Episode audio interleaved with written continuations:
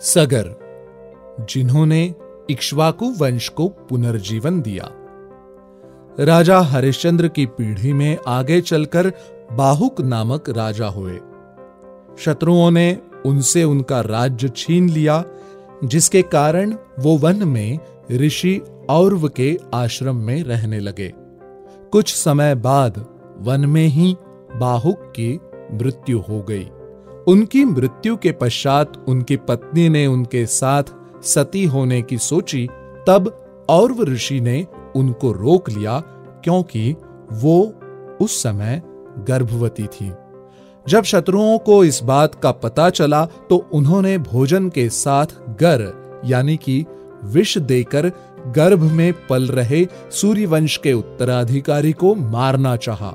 गर का रानी के गर्भ में पल रहे बालक पर कोई असर नहीं हुआ और वो गर को साथ में लेकर पैदा हुए, इसलिए उनका नाम सगर पड़ा। महाराज सगर ने अपने शत्रुओं को पराजित कर सूर्यवंश की पुनर्स्थापना की।